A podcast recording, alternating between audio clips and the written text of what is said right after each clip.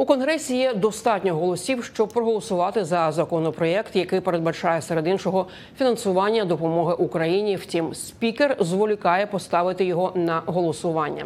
Про це кілька конгресменів демократів заявили під час прес-конференції біля капітолію в рамках українського тижня, що почався у Вашингтоні. Конгресмен республіканець Енді Гарріс закликав українців відстоювати це питання, щоб його підтримали всі американці, не лише ультраправі чи ультраліві. Це не повинно бути питанням демократів чи республіканців, не повинно бути питанням ультраправих чи ультралівих. Це питання, з яким мають погодитися всі американці. Я вітаю вас тут, у Вашингтоні, аби відстоювати цю справу, тому що ви є важливою частиною цієї дискусії. Всі ви люди, які стоять за мною, люди, які стояли на передовій. Тому що це те, про що йде мова про Україну, яка стоїть на передовій за свободу. Тож я вітаю вас тут, у Вашингтоні, відстоюйте цю справу перед усіма, кого зустрінете. This fight in Ukraine is about the fight for democracy everywhere.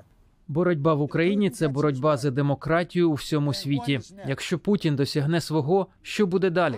Я дивлюсь на своїх колег. Нас у конгресі 435 людей, ще 100 у сенаті.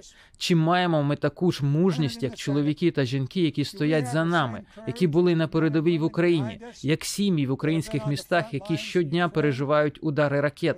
Виглядає, що ми тут не маємо такої мужності.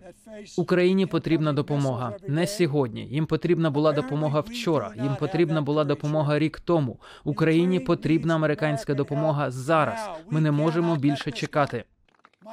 Колеги, наберіться мужності, тієї мужності, яку ви бачите у чоловіків і жінок позаду нас, які перебувають на передовій, що живуть у громадах, які бомбардує Росія. Наберіться мужності, підтримайте їх, підтримайте цей закон зараз, не завтра. Спікера Джонсон, поставте законопроект на голосування. Давайте зараз проголосуємо за підтримку України. Johnson, put the bill on the floor.